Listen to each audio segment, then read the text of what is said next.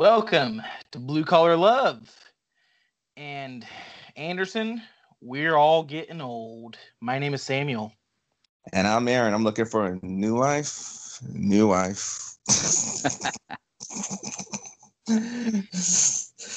And Mr. Aaron Anderson, who else do we have with us here today? We have with the incomparable Aaron Sprinkle, who has graciously agreed to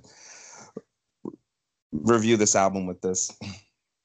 What's up, everybody? So I am super stoked.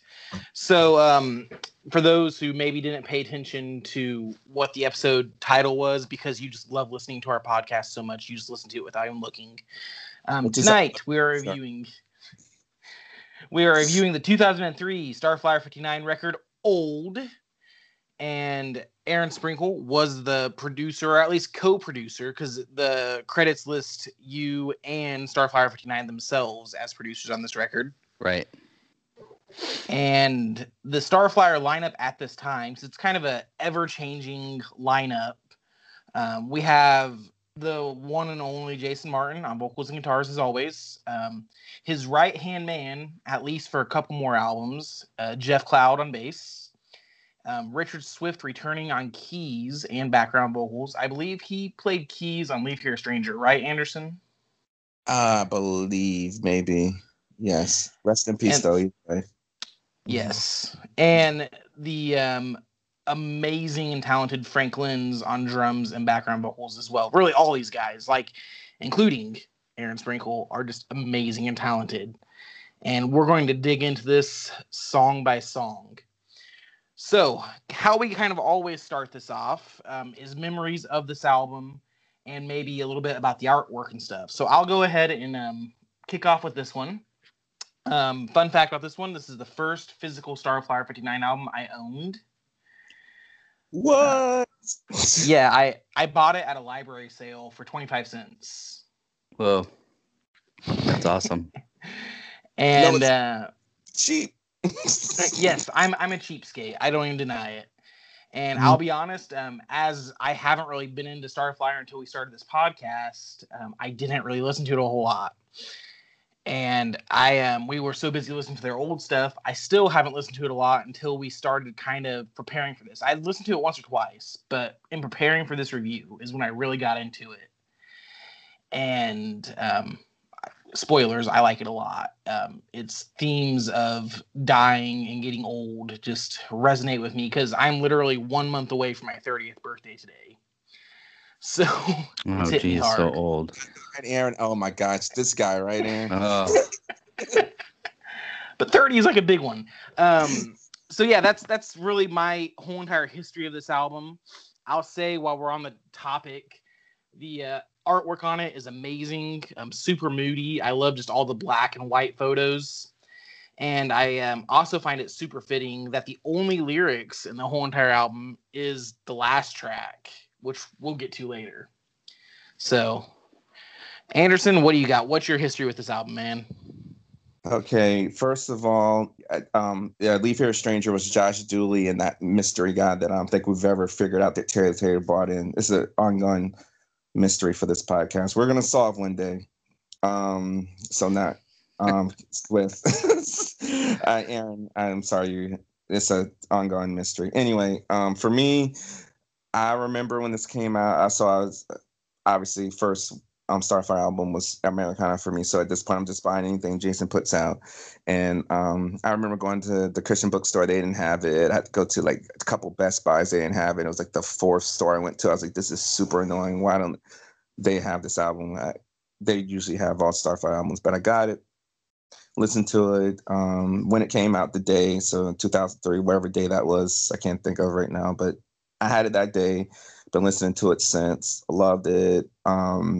Yeah, I'm with you too. I love the cover art, which reminds me of the Control album by Pedro the Lion, Dave Bazan, which Aaron mentioned in the previous episode. And so I've noticed a lot of similarities, and knowing that there's a Bazan connection there might explain a lot of things, but that cover made me think of, because Control came out in 2002, I believe, which was like a year before if memory serves. Yeah. And so I was like, oh, this is similar. And then the themes, which we'll get into as we go throughout. But yeah, so those are impressions. Love the artwork too as well.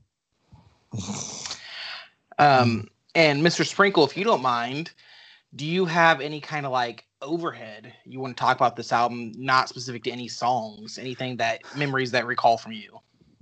Yeah, I mean, yeah, just cut me off if I talk too long, but this is one of those records that was honestly kind of rare for me to get to work on, where I was really there just kind of helping. The reason it says co-producer is because I was a co-producer on it. You know, I didn't, the weight of, you know, making sure it was awesome was not on me for this record. There was just such a strong vision, and just, you know, in hindsight, this lineup is just bananas, right? Like Swift, amazing, and, yeah, amazing. You know, and Lenz, and it just, it was just crazy. I mean, you can hear so much of Richard's. It's funny because it's hard for me to call him Richard, because back then everybody called him Dickie. Like, that's literally what we called him during the whole record. But you can hear so much of him on the album, and, you know, what he later on became to be just so incredibly known and, you know, regarded for as a producer and writer himself. You hear so many like foreshadowings of that. You know, he was already so developed at this point. And I remember just being in awe of him. And, you know, Lenz, I mean, honestly, and if my brother ever listens to this, I'm so sorry for what I'm about to say right now. But Frank Lenz is hands down the best drummer I have ever had the pleasure of working with in my entire life. Like, just with no, there's just no contest. And he's an awesome person too. But, you know, I remember this is one of the few stories I have, and I have to tell it because it's just so epic, and I've never told it on any kind of, like, you know, podcast or anything. But oh, bring it on. Yes. We set drums up, and Frank was so, like, we, you know, Jason and him had this very clear vision of what the drums needed to sound like. Was, you know, we were really going for this kind of like T-Rex, Beatles kind of dead, you know, 70s kind of thing. And Lenz just basically did all the work for me. Like, I couldn't have messed up these drum sounds even if I tried, you know. So that was blowing my mind, the way he was treating the drums and tuning the drums, and, you know, oh, we just need to do this and this and this. And I was just like, I threw mics up and kind of turned them up, and I was just like, wow, this sounds amazing. But what the story is, it's so awesome. But we decide, you know, we had the way we tracked the drums is Jason would play like a guitar and a scratch vocal to a click, and then so Frank could just track to that. So Jason didn't have to sit there playing the song over and over and over again. So we got the first song. I don't remember what song it was, but we got the first one ready to go. And he's like, okay, you know, run me through it. And so I'm sitting at the console, and the band's behind me. So I can't see them, but I hit record, and I'm going, whoa, like, okay, this is crazy. And because he's just crushing it, right? I mean, just absolutely spot on, perfect. I'm thinking in my head, like, so far, like halfway through, I'm like, so far, I literally wouldn't have to edit these drums at all, which was, and again, if any other artist that I've ever worked with is listening, I apologize, but it's just the truth. 99% of drums I was doing at that time, and even after that, I had to edit at least a little bit, if not a lot, for them to be acceptable. So I'm flipping out. I'm losing my mind. And he gets to the end, and it's the most perfect drum take I have ever recorded in my entire life. And I hit stop, and my mouth, you know, my jaw is on the ground, and I turn around, and they're literally like looking at magazines with their head down. They're just like, whatever, like no reaction whatsoever. And I'm like, did you guys hear that? And they're like, what? And I was like, that drum take. And they were like, oh yeah, that was good. And Lenz was like, record over it. And I was like, no, we can't record over that. And that's just how Frank Lenz plays the drums. And I had never experienced, and I know I had been doing this for, over 10 years at this point. And so I'd never experienced anything like it. And I just remember thinking, oh, this is like, what I've read about or heard stories about, like somebody that can play like that. So, I mean, and it's not just his ability, but his like taste and the way he hits his drums and what parts he chooses to play. I mean, listen to these songs, the drumming on them, it's just insane. So anyway, I have no bad things to say about Frank Lenz ever. And then the other thing that was really cool about this record, I have to just say this is just so cool, is that back then the way my studio was is we had a studio on the ground floor of a building in basically downtown Seattle. I mean, technically it's up on Capitol Hill, but it was kind of actually a cooler neighborhood than downtown Seattle. But you could walk to downtown Seattle in like 8 minutes from the studio. And then on top of that, Brandon owned a condo, like a really nice condo, like really cool. Like we used to joke and say it was like a real world condo, and that's where the bands would stay. So, and we had so much fun up there. Like they would play Skipjack. They played this game all the time. I don't know if you've heard this, but this was like a huge thing that they would like. And we've heard stories of the Skipjack. Yes, yeah. So I mean, it was just such an integral part of Jason Martin and Jeff Cloud's life. But there's legends of these crazy games that happened on at festivals and the hotels and stuff. But I would witness. Bazan came and he would play with them, and I would just I played a little bit, but I mostly just watched and watched people losing and winning hundreds. I was just like, what is going on? But then I realized later on at the end of the record that they were just kind of passing the same like $600 or $800 around to each other for the whole time. Like they like Cloud would win it all, and then Jason would win it all, and then and they just it would just go back and forth. And I sort of imagined that it was just this same pot of money that would just keep getting, lost and won over years. But yeah, it was just such a fun record. They're all just amazing people. And, to get to know Richard and watch him do his thing was just incredible. But I guess that's probably all the anecdotal stories that I have for the time being. So 3 producers, Jason, you, and Richard Swift. No wonder the album sounds so amazing. Mm-hmm. Right. And I think, and I might be wrong about this, but I was actually looking because I remembered this. Someone said this to me, and I looked through as many credits as I could. But I think this was maybe the last Starflyer record that Jason didn't produce. Like the last one that someone else produced. If I'm not mistaken, there might be one thrown in there, but basically after this record, he started producing all the Starflyer records. That might be right. Maybe he learned a lot from Swift and you. Yeah, well, it's funny because like David was around that time. Bazan was getting into doing his own thing and got really good at it, and I mean, we talked. Jason and I talked gear like the whole record. He was asking me so many questions about how I was doing things and. So yeah, I mean, ultimately, I think when someone has the, the capacity or, kind of leaning towards that, I think it can be a really good thing. And obviously it was. I mean, he made some of my favorite Starflyer records as a producer. So, yeah, anyway. All right, Sam, I guess we'll get into it. You want to? Yeah, let's get into it. I guess I will kind of get us warmed up here, get us let off with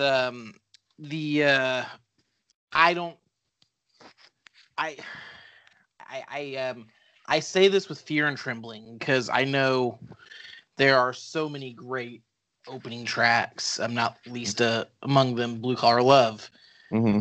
But Underneath, such a good opening track, right? Like. Oh my goodness. Okay. My first thought when I heard this, and maybe you can give me some insight into this, Sprinkle. I said, those guitars sound like Aaron Sprinkle. And I noticed this anytime I'm listening to, whether it's Anne Berlin, Jeremy Camp, I can always kind of tell your production, particularly by the guitars. Am I crazy, or is there something specific you do with that? Well, I mean, I do have a way that I, record guitars, and we, my studio at the time had, basically my hand-picked amps and cabinets and mics and all that stuff. And I honestly don't. I know that Jason brought a couple guitars, but I'm sure we used some of my guitars too.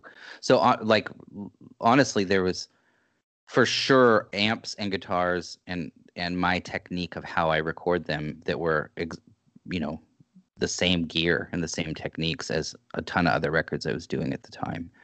So yeah, I mean, that doesn't surprise me. And then also, since I mixed this record, it's definitely going to have that, my vibe on it as well. Okay, I'm glad to know I'm not crazy. So those guitars kick me off. I'm like, yes, I'm into this. You can still be crazy. So just go ahead, though. All right. The second thing I noticed about this is all the cool effects. I think this is the Richard Swift you were talking about earlier, and Aaron actually mentioned that prior to us recording this. We get this echoing choir, which I love that choir so much, that kind of echoes the chorus. And I also like that it's kind of a direct continuation of what we did on Leave Here a Stranger. It basically took the kind of weird effects we had on Leave Here a Stranger and cranked them up to 12. And it's like, this is the start of the experimental age of Starflyer 59. And then, of course, I'm feeling especially morbid lately.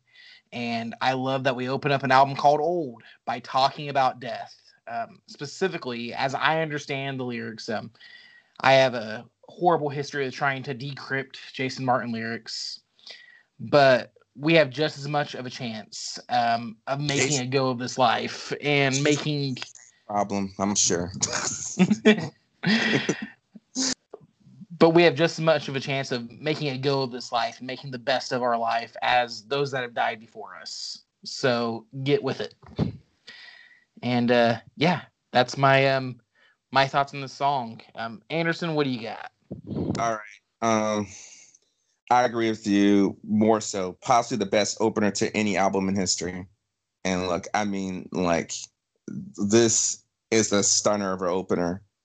I mean, when the drums and keys and whatever else, so it starts off the din-din-din-din-din, but then when all that other stuff kicks in at the 16-second mark, yeah, Swift. I'm like, this is a Swift moment right here.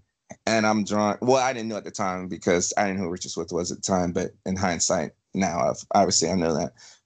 16 seconds, I'm drawn in completely. I'm like, the first time I hear this song, I'm like, what is going on? And just when you think it can't get any better, at the 28-second mark, the music drops out, and then it's that comment that and the keys come in. And then Jason's vocals come in, and his vocals are top-notch here, whiskey tinged and clear. And then at the 46-second mark, we hear that. I'm not sure if that's background vocals or keyboard or what. But we're not even a minute in the song, and I'm just losing my mind. My mind is blown. I'm like, what is this song? This is just. And then there's a hi-hat effect on the drums during the chorus. It's like that. It's really dope. So many keyboard effects in the song. I mean, too many to mention. I could go on forever, but I'm not. Guitars and bass create a wonderful landscape for the drums and keyboards. Really shine here. The highlight for me are the crazy vocals, that echoing chorus that Sam mentioned earlier at the end of the song. Reminds me of the Sister Hazel song from Pony Express, which I'm sure that was Swift. He did that too. And then the hard-driving outro with the guitars. My God. The whole song, Jason takes a back seat, lets the drums and keyboards and all these other effects takes the front, center stage. But then in the end, he just lets the guitars go. And He reminds us he's a guitar guy. The dude's amazing. The last 40 seconds of the song, those guitars just really pump me up, make me feel like I can run like 50 miles without dying. I don't know what to say about this song, but it's probably my third favorite Jason Martin song ever. And my favorite song on this album. This is the first time a Starflyer album. The first song's the best. 5 stars. Out of knock it out the park. I was just like, I'm like, when this song ended, I just needed a breath. I was like, what was that? Like, that was crazy. What is this? You have any insights on this, Sprinkle? Yeah, I mean, I think this song is amazing. And the way they... so they go from like a straight 4/4, and then I think it was at 16 seconds you were talking about where it goes to the da-da-bam-bam thing. It goes to this swung triplet thing, which we were. I mean, I remember that was like a direct T-Rex reference. And if neither of you have listened to T-Rex before, then you definitely need to. Just that sort of beat, and then coming back to the 4/4 just straight was just so cool. And that sound that you guys keep referencing that sounds like a choir is it's called a Mellotron, and it's a instrument from the 60s.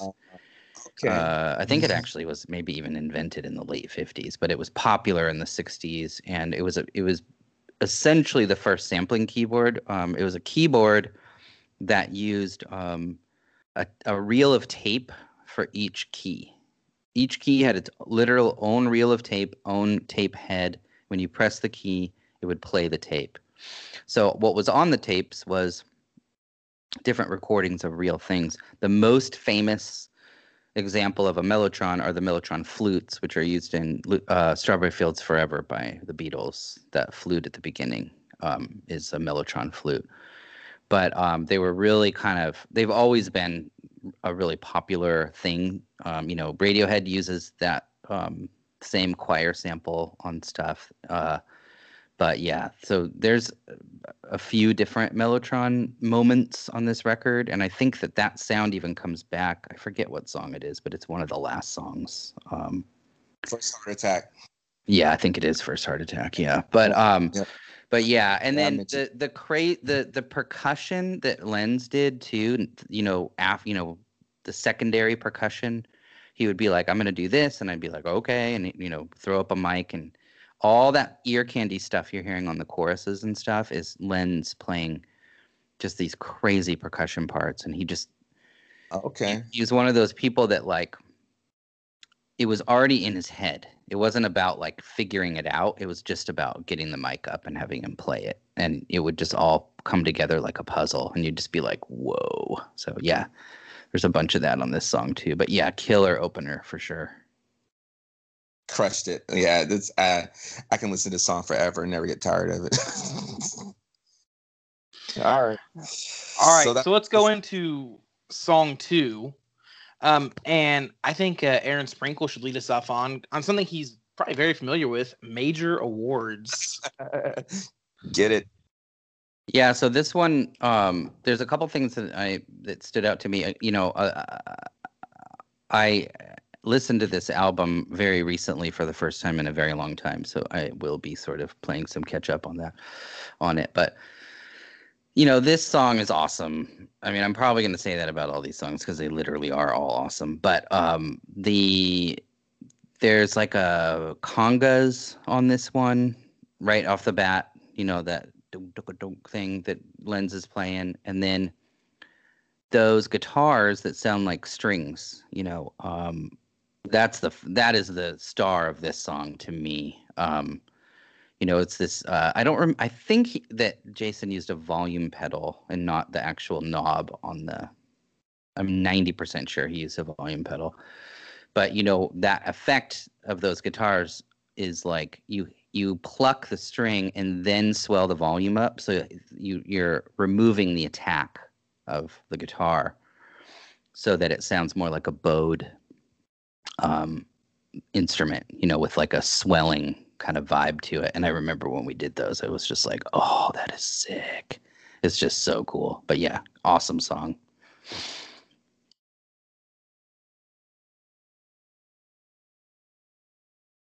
All right. So I think it's cool that you mentioned those strings because, as you mentioned, that's what kind of stood out to me.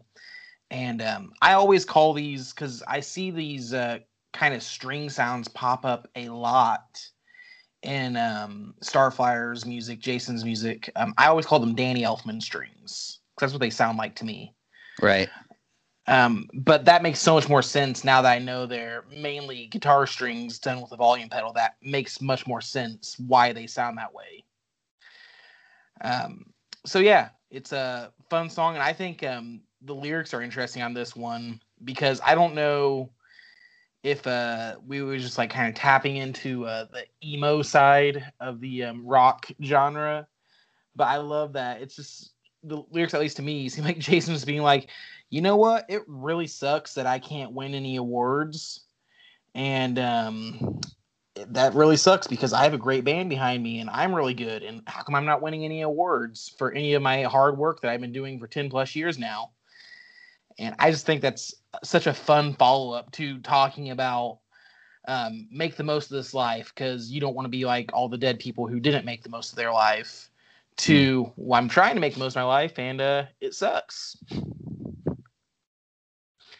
All right, Anderson, well, what do you got? Yeah, so, this is a great follow-up to Underneath. It's a welcome change of pace because it's like a Mount Everest moment. You're like, whoa, I need to catch my breath. What's happening here? And so this sounds great. And I'm glad you mentioned that the drum sound at the beginning, congas. I was wondering what that was. I really love that a lot. I love the heavy chugging sound of the rhythm section of the song.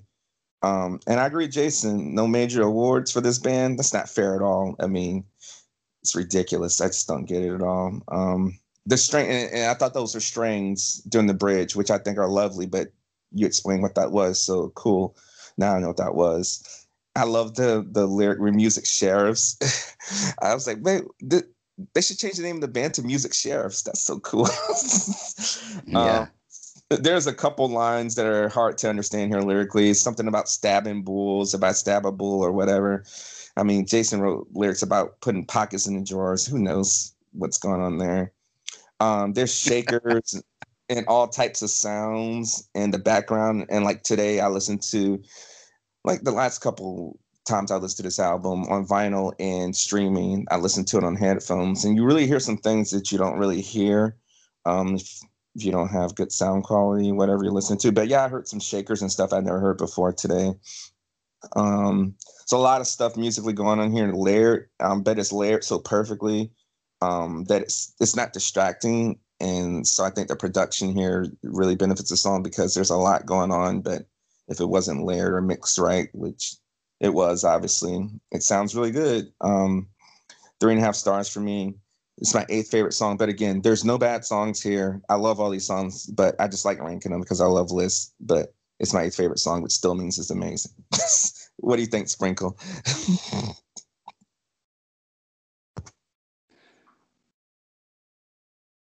So I think he already hit all the high points on that. So let's go ahead and just move on forward to number 3.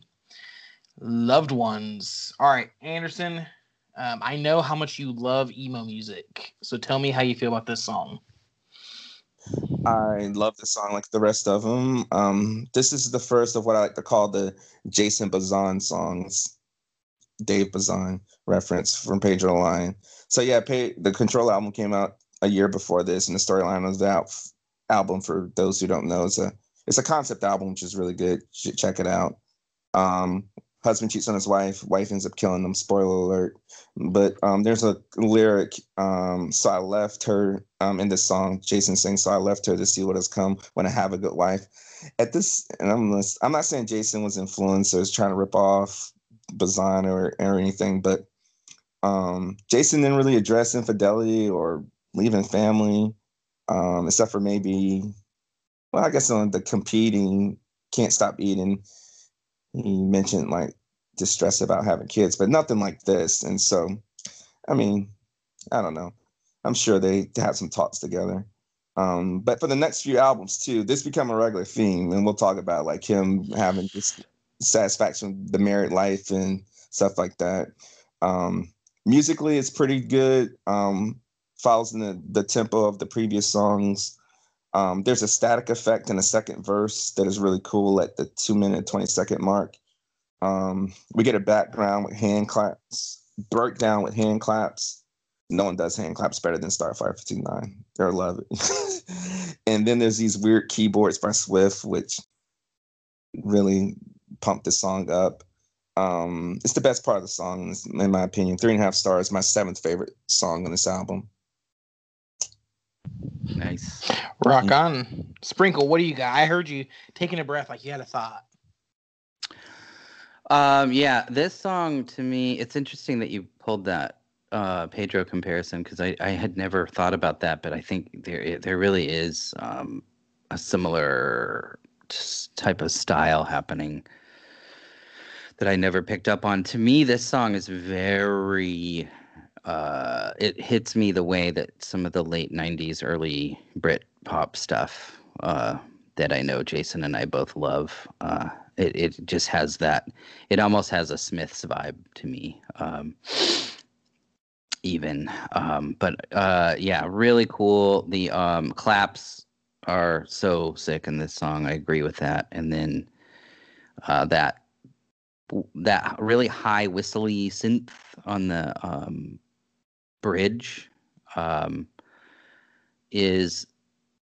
a theremin, but I don't think we had a real theremin. I don't know if you know what a theremin is, but it's that instrument. Yes. Yeah, that you play in the air with your hands. Pink Floyd used it in Good Vibrations. Yeah. Yeah. Right. Exactly. I think we had to kind of fake one, because not only are they not the most common instrument, but they're one of the most difficult instruments to play on planet Earth. So, I don't remember, but yeah, it's so cool. I mean, it just has this like weird, eerie, almost sci-fi vibe to it, and I love it so much. But yeah, such a cool song. This might be my 2nd favorite song on the record, to be honest. Like, it makes me feel very strong feelings, so that's kind of how I judge. So I'll give it a 9.8. Wow. Okay. I have my own scoring system, just so you guys know. We all do. Sam has his app. I have yours. It's lovely. That is awesome. I call this song, I initially wrote it as an attempt at emo, but I think a better way to put it is a more mature emo sound, because I mean, Jason was probably only 30 himself around this time, and he sounds so weird, world weary and tired, and it's like all this stuff that we take as teenage angst from a much more mature perspective, and I think the music really backs that up a lot and gives it a world weary vibe that he perfects in even later albums, such as like Young in My Head and stuff. And the lyrics really strike me. This is the first of the songs lyrically that kind of hit on themes of sin, but from a outsider's perspective, not so much of these things are wrong or you shouldn't do these things, but rather here's stuff I deal with, and yeah, life just is kind of crappy like that. And I've listened to Control and read the lyrics one time, and it didn't even occur to me how much this song and a couple others after it really tap into that Control lyrical mindset and even some of the music. So cool. Go ahead. Oh, sorry. I just was agreeing with you. I just said cool. I'm sorry about that. Oh, you're fine. So I love the lyrics here. You know, it kind of taps into that classic. The closer I get to those I love, the more I'm going to hurt them, and the more I'm going to be hurt in return, because you can't have human connections without hurting each other sometimes. And so rejoice. So rejoice, because everything is crap. I will start off the next song Passengers. This is such a beautiful song. The vroom sound right before Jason sings "And Never Look Back." There's like a keyboard part. It's like vroom. It's a great touch. This is one of Jason's top five vocal performances of his career. The vocals are produced really great. The interlude, my God, I love how the song slows down. Then there's that heavenly harmonica part, which I'm assuming Swift played. And then bliss, the bells, organ, kitchen sink, whatever comes in, crashing, creates this musical magic, brings tears of joy to my eyes every time I hear it. The outro at 2:36, the drums get a little faster, and then there's some more shaker that's added, and then that harmonica starts rocking again. It sounds sublime, truly masterful work done here. I love this song. 4.5 stars, second best song on this album. I could listen to this and Underneath on repeat forever and never get tired of them.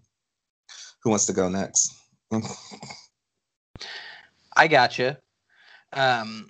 So the music, I love the music borders into chamber pop, especially near the end. You hear like these bells. Kind of to accent every major beat in the chorus, and it's yes.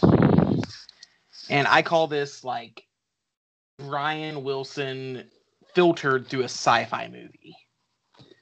Brian Wilson filtered through Automatic by REM. I could possibly see that. And the lyrics are really interesting. Talking about smoking, of all things, which is a fascinating thing from a Christian perspective, because Christians hate it so much. Like it's like smoking and murdering children as far as some people are concerned. And I really like the line, with guilt I give in to more damage to my lungs. And I just kind of, the lyrics kind of continue with, I wish I could just wave goodbye to this world, like passengers on a ship. I want to just be done with it all. I'm too tired of it. And I like that as a metaphor, smoking in particular works really good for any self-destructive behavior that we have for ourselves. Rather it is smoking, rather it's abusive relationships or eating too much junk food, whatever it is. Sometimes we all get really self-destructive. And we all come to that point when we're like, I'm done. Bye. I want to wave goodbye to everyone and not have to deal with this anymore. And, but you can't. And you can't. And that's how. So it wasn't. I never took it as goodbye to the world. It's yes, goodbye to the thing you're doing that's harming you, and you just can't. That too. And. Man, that is probably the most meat and potatoes lyrics we have ever gotten from a Starflyer 59 record thus far in our podcast. And I really love the honesty there. No, there's been others, but yeah, that was definitely deep. What do you think, Sprinkle? Yeah, this song's really good. I love how it dips its toe into the very, I would call it very current Americana at the time. And I get big Yankee Hotel Foxtrot Wilco vibes on this song in spots in particular, especially the bridge and even just the way it even starts off has this, it almost has like an old Western movie vibe to it, but in a very Starflyer-y kind of way. You know, it's not campy at all. Yeah, I mean, the lyric, to me, that lyric, and never look back, I want to be like the passengers. I always pictured people waving in like really old footage to people on like a steamboat or a cruise ship, like waving as the ship sails on. That's what I always think of from that lyric. But yeah, this song is brilliant. And the vocal, I felt like at the time when we were making this song that I had never really heard Jason sing like this before. And it just was really cool. Very, you can hear, what he's saying in his vocal performance, if you know what I mean, on this song. It's just awesome. Yeah, and like I wanted just to mention like what you said about the waving goodbye old timey. I was in the military, and so like for me when I heard that too, like we mentioned about the self-destructive behavior, like I'm like when I hear that, I want to be like the passengers who wave goodbye. It's like when you leave like your duty station, whatever problems, issues you had there, you have to deal with them. That's how you want to deal with your self-destructive behavior, but it never stays there. It comes with you. And so that's how I see it too. Right. That's cool. All right. Let's go ahead and move right on to number 5. The Lights On. And I feel like we kind of continue with the theme of sin. And this one very possibly about cheating on your wife. I'm going to leave her. I've always been a cheater. Possibly, Sam? I mean, I'm a poor little homeschooler with very little real world experience, so I give people the benefit of the doubt. But and I do like the follow up to that bit though, because you leave your wife only to realize you're going to lose everything. You'll never get your loved one back. And it's like, you know what? I can go and screw up my life if I want. I can be super self-destructive, but I'm going to lose so much in the process. And it leads me back to something I think about with the parable of the prodigal son, where he goes out and spends all his life saving. No one ever talks about the fact that he comes back completely penniless, and he has now lost that part of his life forever and will never get it back. And something people don't really think about, I feel like, a lot of times when it comes to, yeah, you're forgiven, but you still lost a lot. You still got a lot of scars to deal with. The music's a bit more straight ahead rock, super nice organ showing up. And I love me some organ as an instrument of rock. And I really like the kind of space pop blips and bloops adding into there, kind of giving me that sci-fi feel continually. Really great continuation of the themes of the past couple tracks. So, Anderson, what do you got? That's really interesting about the prodigal son. You're right. People don't give enough interest to that. Because so what? You squander away a part of your life. You've experienced some trauma that's going to affect you and alter you forever. Yeah, you're forgiven, but those demons, the PTSD, whatever, the loss of money, whatever, you're never going to get back. So, yeah. Never thought about that, but yeah, you're right. All right, good driving intro. Another Jason Bazan song. I'm going to leave her. I've always been a cheater. I mean, like you mentioned, definitely a song about cheating. He's absolutely cheating on his wife in this song. Also, the guitar riff during the chorus sounds like the melody from Priest and Paramedics off the aforementioned Control album. I'm not saying Jason ripped off Bazan or anything. I'm just saying they sound similar to me. And those two albums sound like cousins to me, so it might just be in my head. But every time I hear the riff on I think of I start singing the lyrics from the chorus in the Pedro Lion song. I'm like, well, hold on, I'm not listening to that song. It's weird. So let's see what else. The guitar breakdowns after each chorus are great. At the beginning of the second verse, you do hear those shimmering guitar lines that Sam mentioned in the background. I love that. It sounds very sci-fi. I love it. I can't believe that the same guy that wrote this song wrote The Dungeon and Blue Collar Love from Silver. It just blows my mind. This is a very mature sounding song for Jason, meaning that I'm not saying like his dad rock or yacht rock or anything, but he's not relying on feedback or musical gimmicks like on that Silver album. He's just relying on well-structured songs and based on actual guitar playing and songwriting. It's 3 stars. My 9th favorite song. Still doesn't mean I don't hate it. I mean, I still like it. It's just so many better songs, but I really do like this song. What do you think, Sprinkle? Awesome. Yeah, this one has like such a satisfying thing to me that it does, because it has these classic rock elements that I love so much. And when you hear, someone like Starflyer doing that so well, there's just something that makes you kind of want to grit your teeth in a really satisfying way. And then, it's the drums on this song are just stupid. I think they're just so good. I mean, it's something maybe as a musician or a producer, you have a little more insight on how, because it's so straight, but playing that straight and that with that much feel is just not a normal thing. And it's really cool. And the synth arps on the second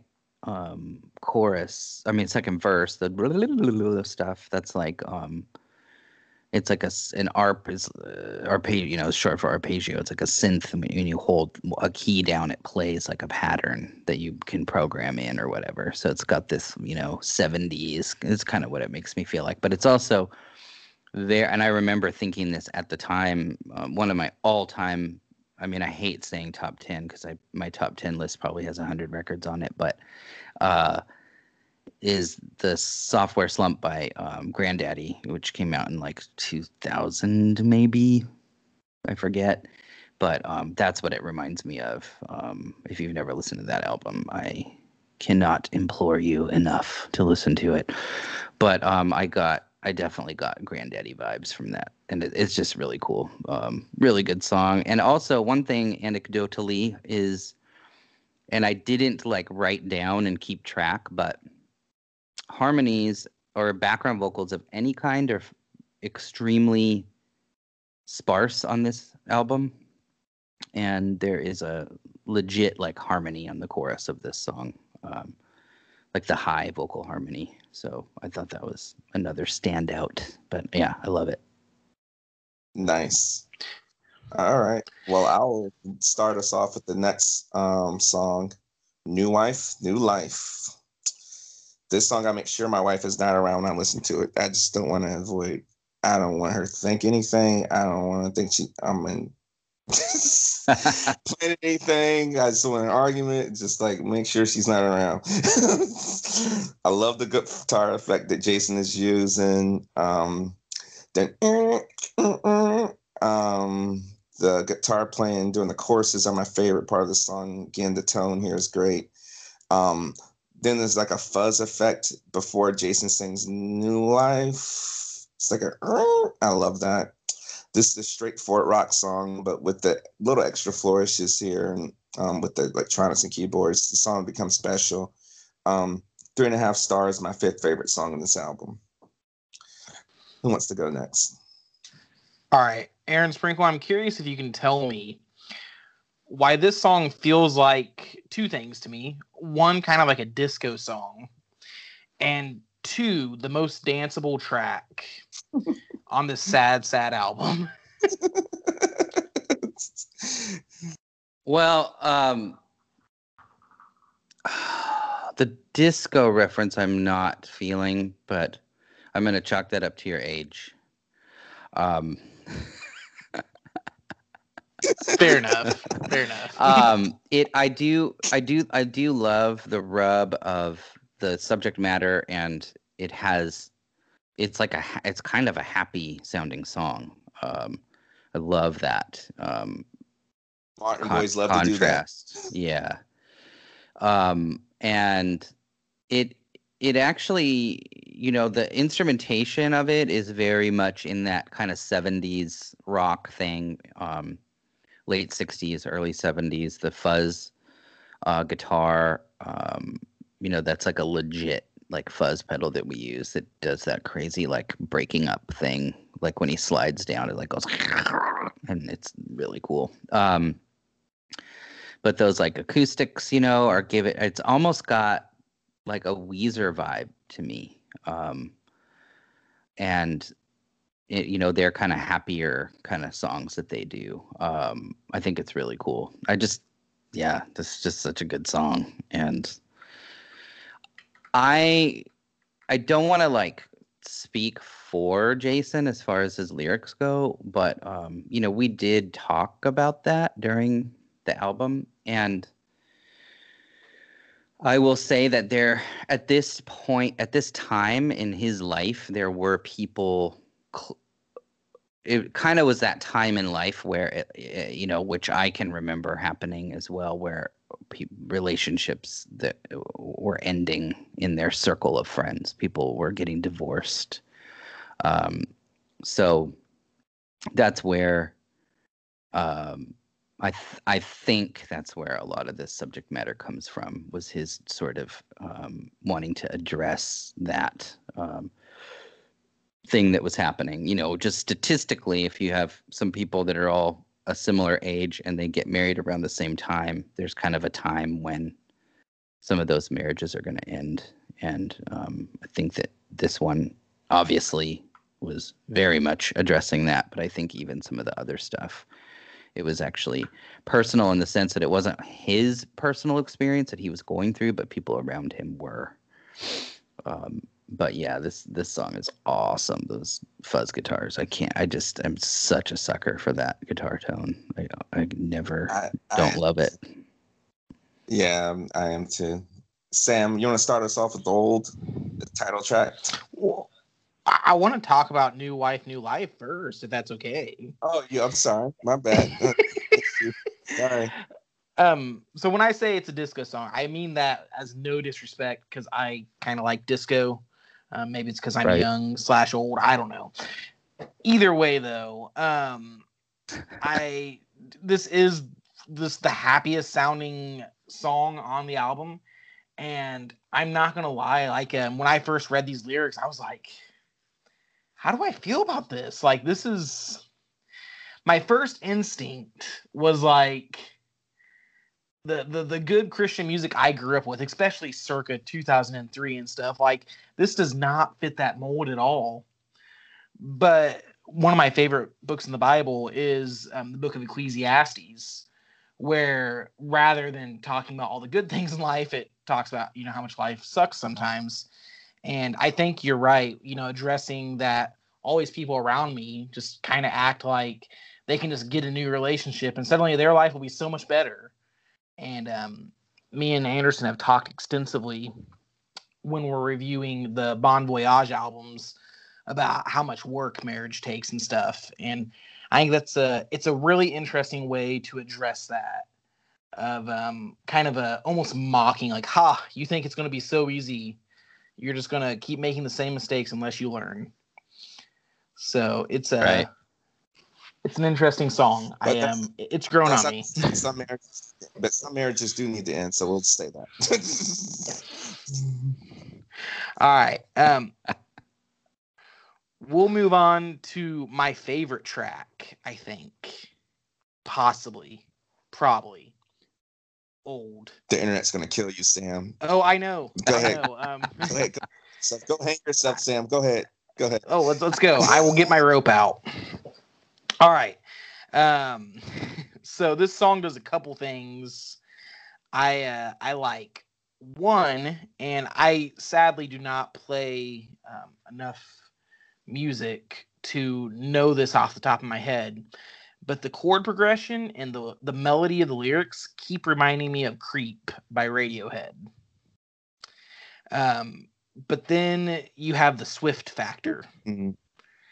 And I feel like the Swift factor just like takes it and just throws it into this kind of blender and mixes that really poppy melody / chord progression with the Chronicles of Narnia and some a Book of Death. And yes, I love this song. It's, you know, the lyrics are just you and everyone around you has a story to tell, and we're all slowly dying. I always say, you know, we're all dying, just some more quickly than others. So get on with telling your story. Get on with living your life. And this really kind of ties back into the opening track, Underneath, of, you know, do the best you can with the time you're given. And, you know, while you're at it, have this creepy kind of fairy tale-esque song playing through your head to remind you that we're all going to die someday. So, yeah, that's my take on this song. All right. Which Aaron's going to go next? Which Aaron's going to go? I'll go. I don't have a ton to say about it. Yeah, I think that's really cool that you pulled that Creep feel of the chords out. Because you know, this is a very, to me, a very clear John Lennon inspired chord progression, but I think Creep is as well. So I think that's really cool connection there. This is a Richard Swift, or Dickie Swift, as I still will call him,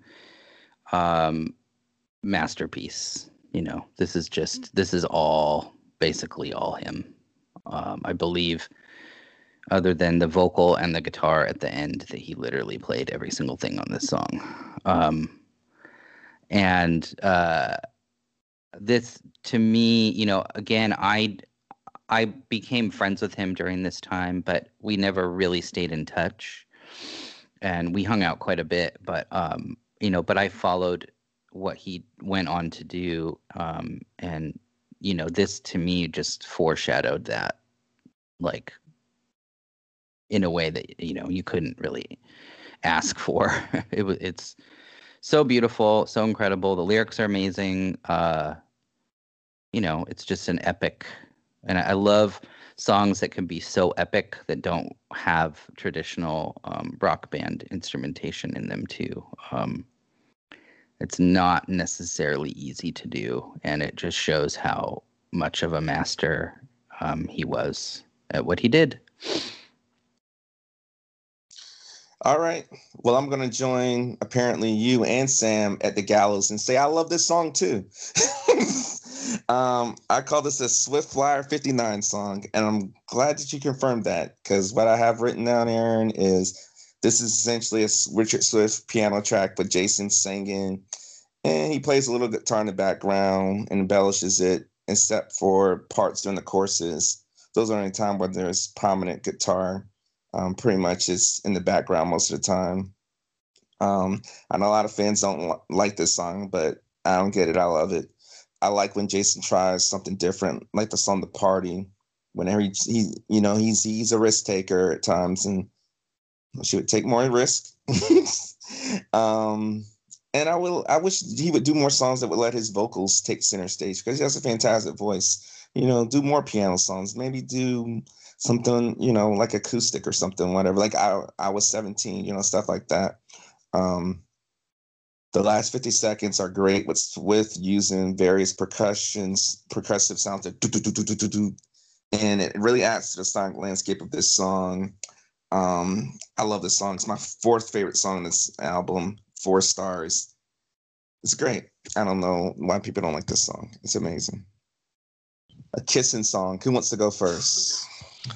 I'll take first on this one. Yeah, go for it. Yeah. Cool. This song, again, awesome. Just unbelievable. But this is just, you know, Jason Martin guitar heaven as far as I'm concerned. Because one of the things that he can do is these bendy, you know, vibrato-y, bendy, and like the wow, just all that stuff is just... It's so sick. It gives you so much emotion, you know, so much feel, and I don't know. I don't really have anything. I'm trying to remember if there's anything else that I was going to say about this one. Yeah, just the vibe on the chorus too, how it changes so much and has that kind of back and forth chord progression. It's just classic and awesome, and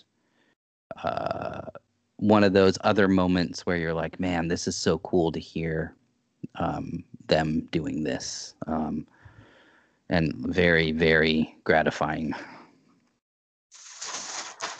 Cool. So I'll give it an A for awesome. Oh, well, I'll go next. The lyric, "Let me take my life by the sewer side," that lyric always cracks me up every time I hear it. What does it mean? I don't know. In the context of the song, I think Jason's trying to say that usually when we end up in difficult or bad places in our lives, we consciously have made decisions that have led us there. In this song, it seems like the protagonist is trying to write a kissing song, a hit song, and pent his dreams on having that make him famous or successful. We never find out if it becomes a hit or not, but judging by that opening line, probably not. Maybe this is referencing last year with the emergency project with Atlantic that probably didn't go through. Who knows? That's where my mind went there. But musically, I like this song.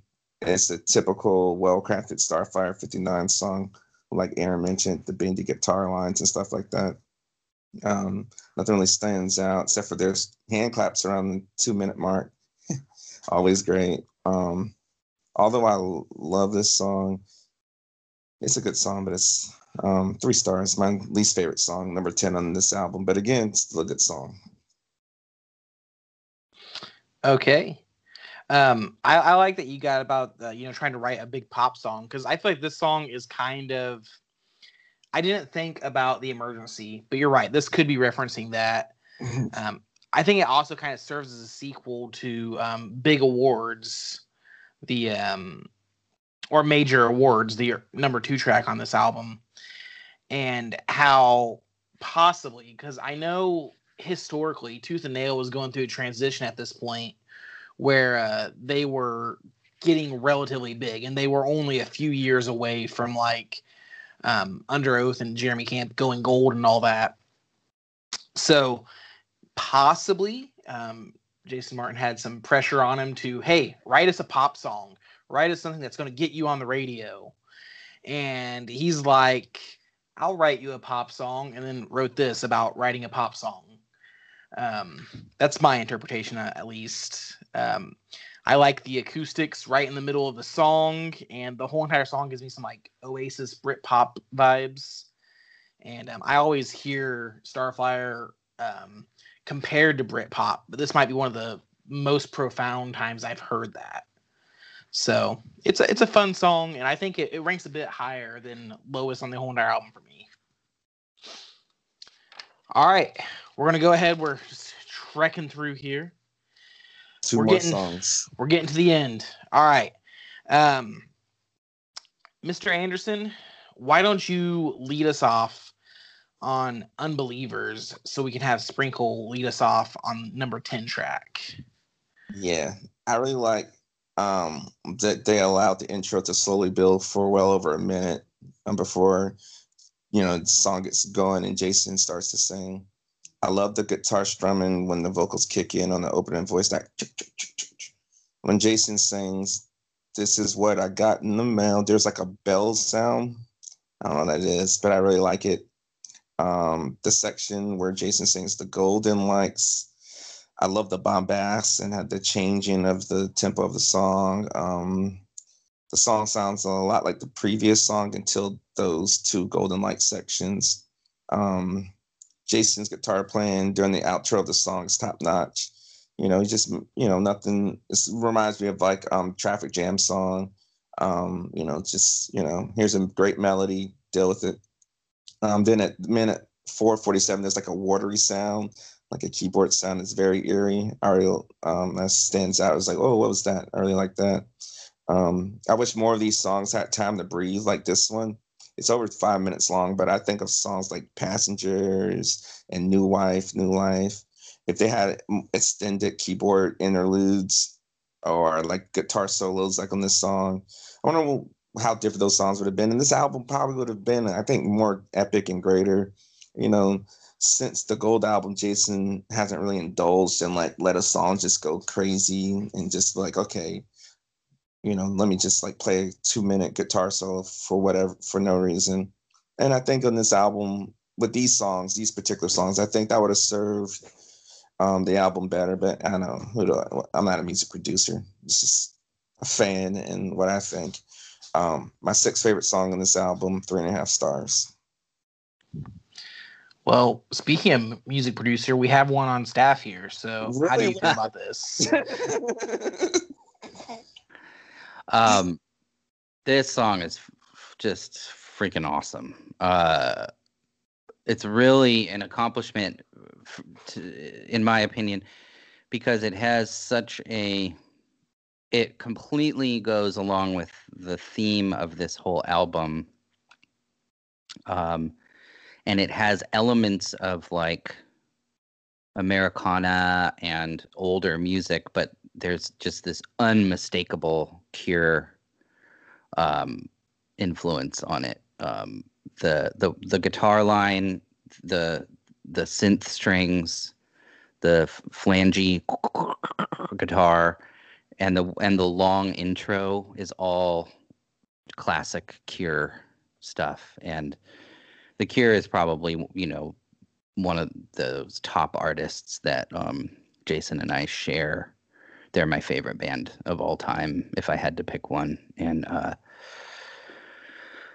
so that's just cool. But the way that he does it without it sounding like, it doesn't sound like a Cure song. You know what I mean? It sounds like him in a Starflyer thing. And then the other huge highlight to this song to me is the piano on the bridge is just not normal. It's just like unbelievable. Like, it's like crazy.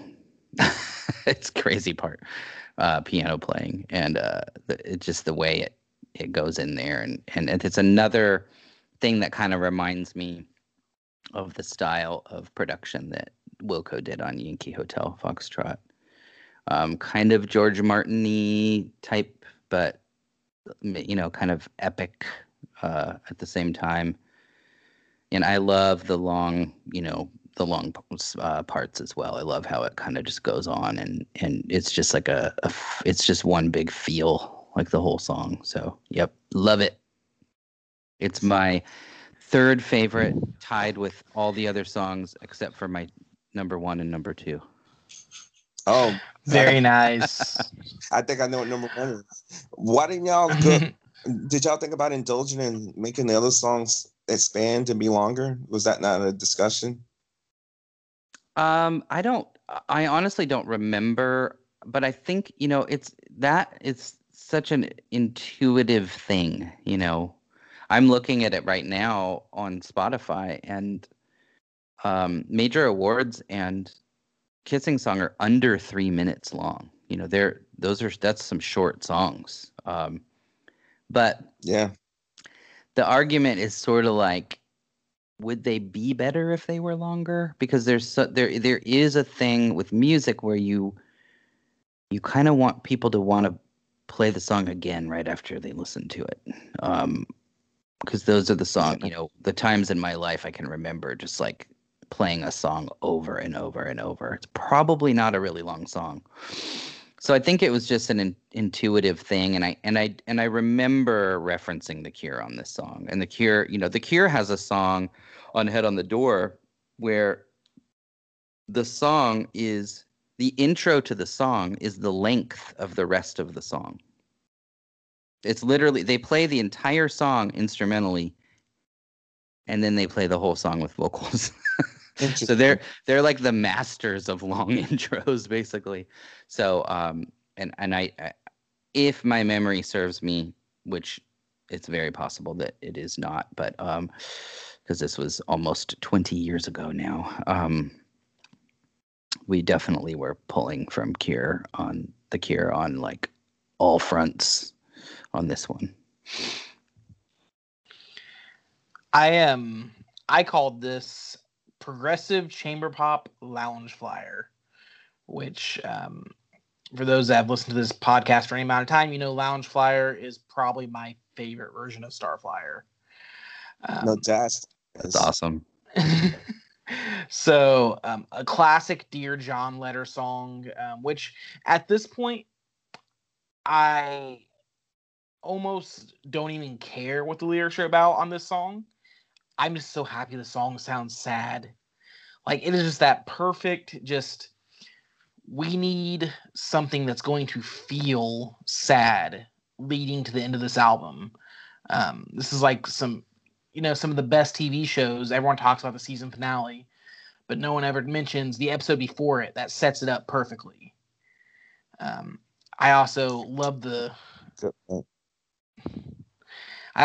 theme on this of some people, no matter how much you love and support them, they're still going to abandon you, because people will be people. They're going to let you down.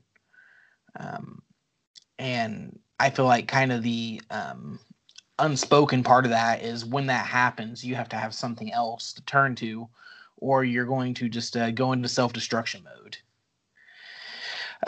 So yeah, a sad song that sounds like Gold all grown up, which I love that you mentioned, Anderson. You mentioned Gold earlier. This is the Gold track, all grown up, and maybe we will down the line, but I want a whole entire album of nothing but this. Okay, so your favorite song on the album? No, I still think I'm going to have to stick with Old, but I do like this song a lot. All right, I want to lead off the next song because this is Sprinkle's favorite song, so we'll let him close it out, you think? All right. So go Art of Deduction. This is a great closing song. I mean, it's Lenz, Martin, Cloud, Swift, with Sprinkle producing. I mean, they couldn't make a bad song. They tried with this lineup. So, solid song, whatever. I'm going to get on to my favorite parts of the song. The minute, so 150 to 352, love this breakdown. Jason's soaring guitars, the stars, so perfect and controlled. He could have had an explosive solo, but this song needed the song on the album, you know, like we mentioned earlier, well, what I mentioned earlier, we need more breath, we need more time for these songs to develop, and that's what this song's done. And then amidst that little period, at 251, there's that beep beep boop boop guitar sound that comes back again. Oh man, it's just so perfect here. And then that, like we mentioned at the beginning, underneath that sound comes back. Great musical call back there. Then the song ends with what sounds like someone's having heart surgery. I love that addition. And what a morbid way to end this album, full of infidelity, heartbreak, selfishness, and just the depravity of humanity. He could have done what he did with Leave Here a Stranger and end with a happy song, but he didn't. And I'm so glad. This album needed this sad song, and it needed this ending with somebody who made some horrible decisions in life, obviously, to end up having a heart attack. Perfect song to close this album, and perfect way to close this album. I can't think of a better way to close this album, actually. That heart surgery dialogue. I remember listening the first time, I'm like, what's going on here? This is weird. And then it ends with that stop. My third favorite song on this album, 4 stars, love it. Very nice.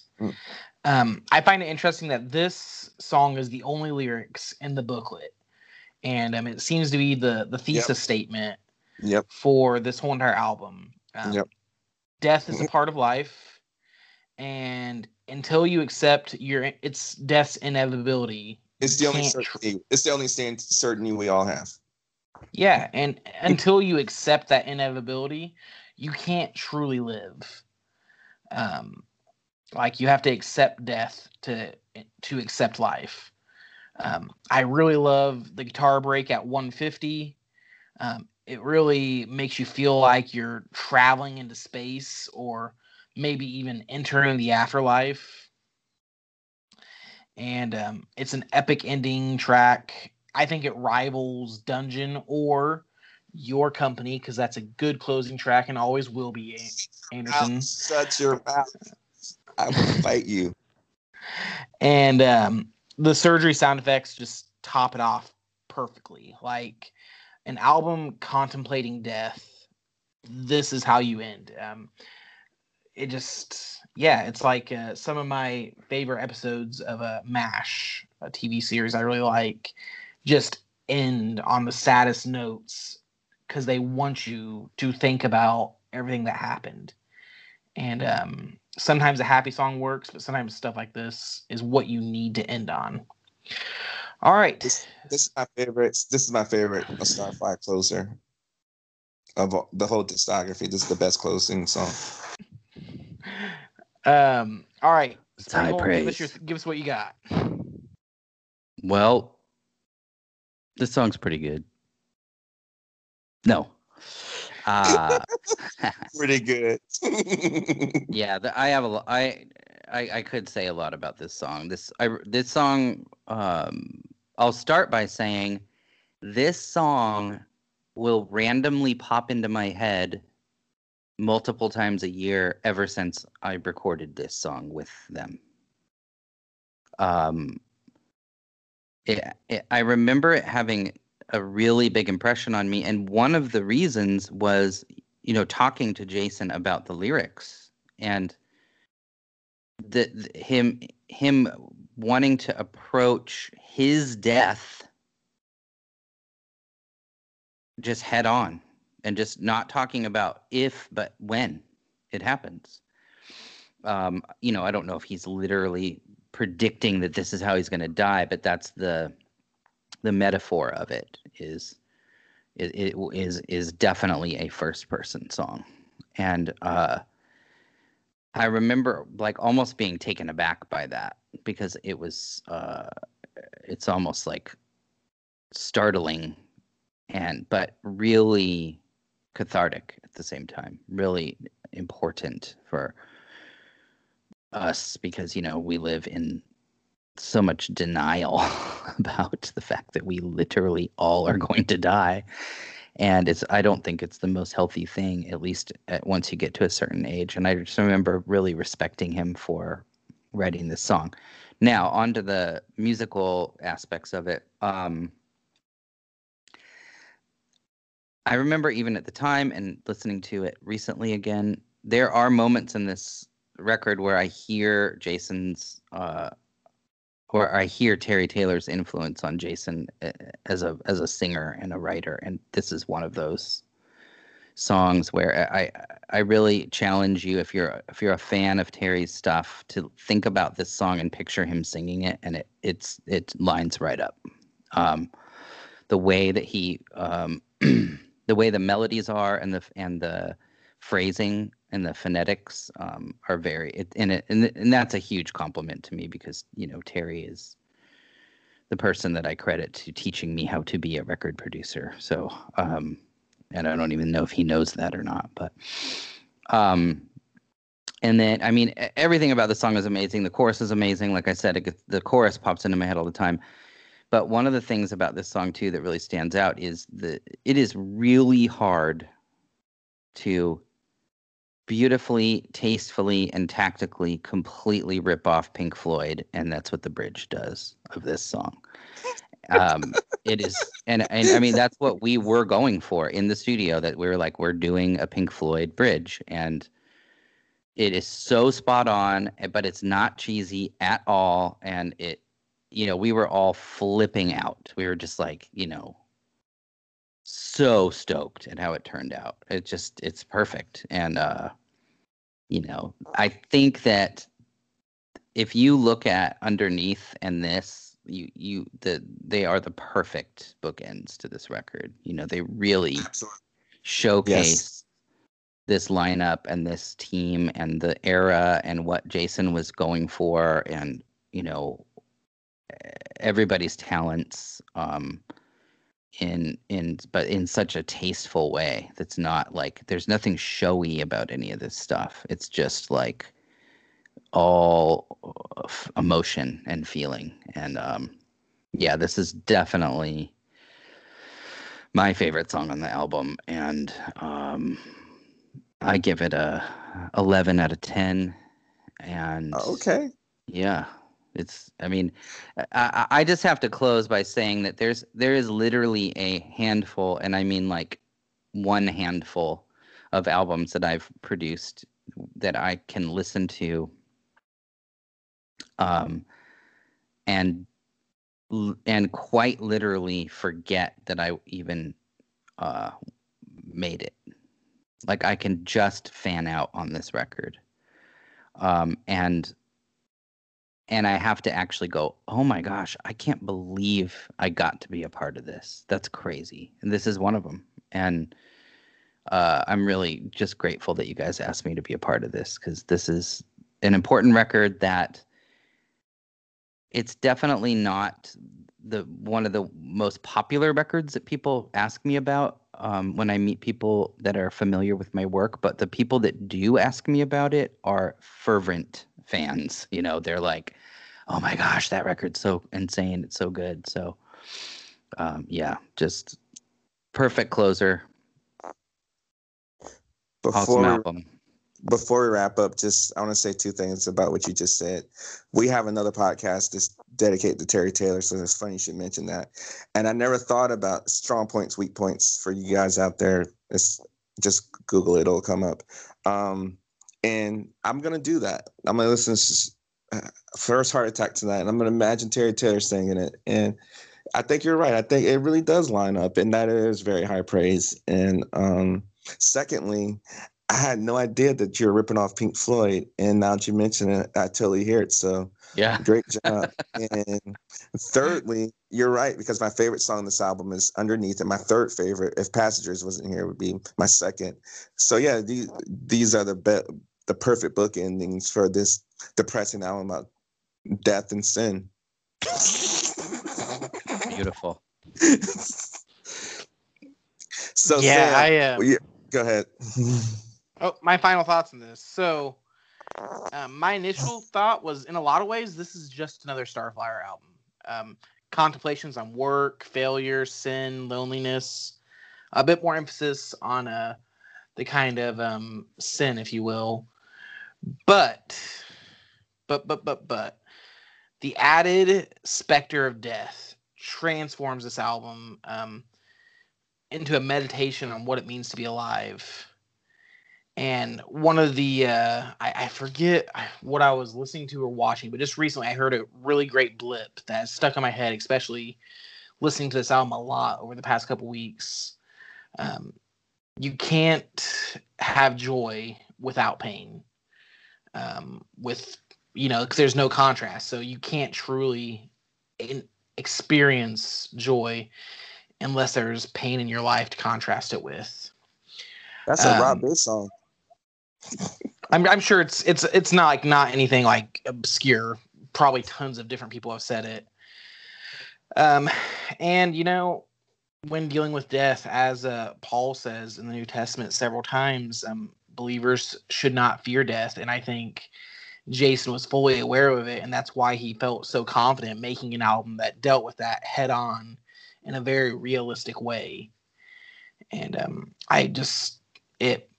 this album has some of my favorite Starflyer 59 lyrics of any album we've talked about on this podcast thus far.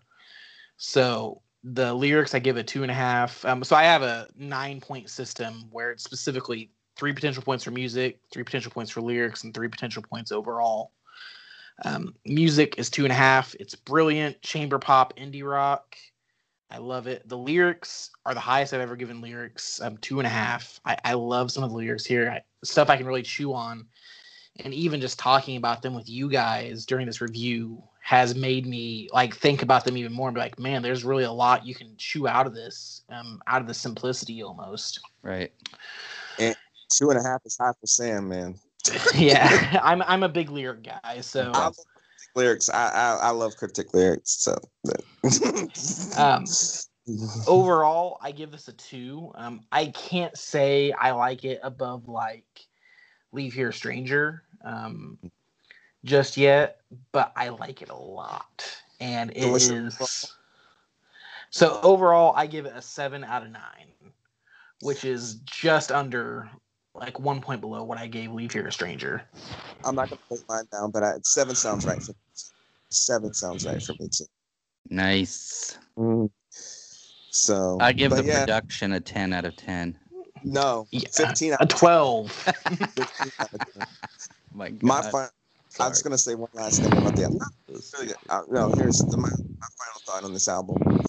Production on this album. We mentioned these little things, too. So there's like these little things that are added choices that are made. Just like when we talked to Terry about the Leave Here a Stranger album, like the production, without those little flourishes and those little things, this probably would have been like a 5 or 6, but those things really elevated into something special.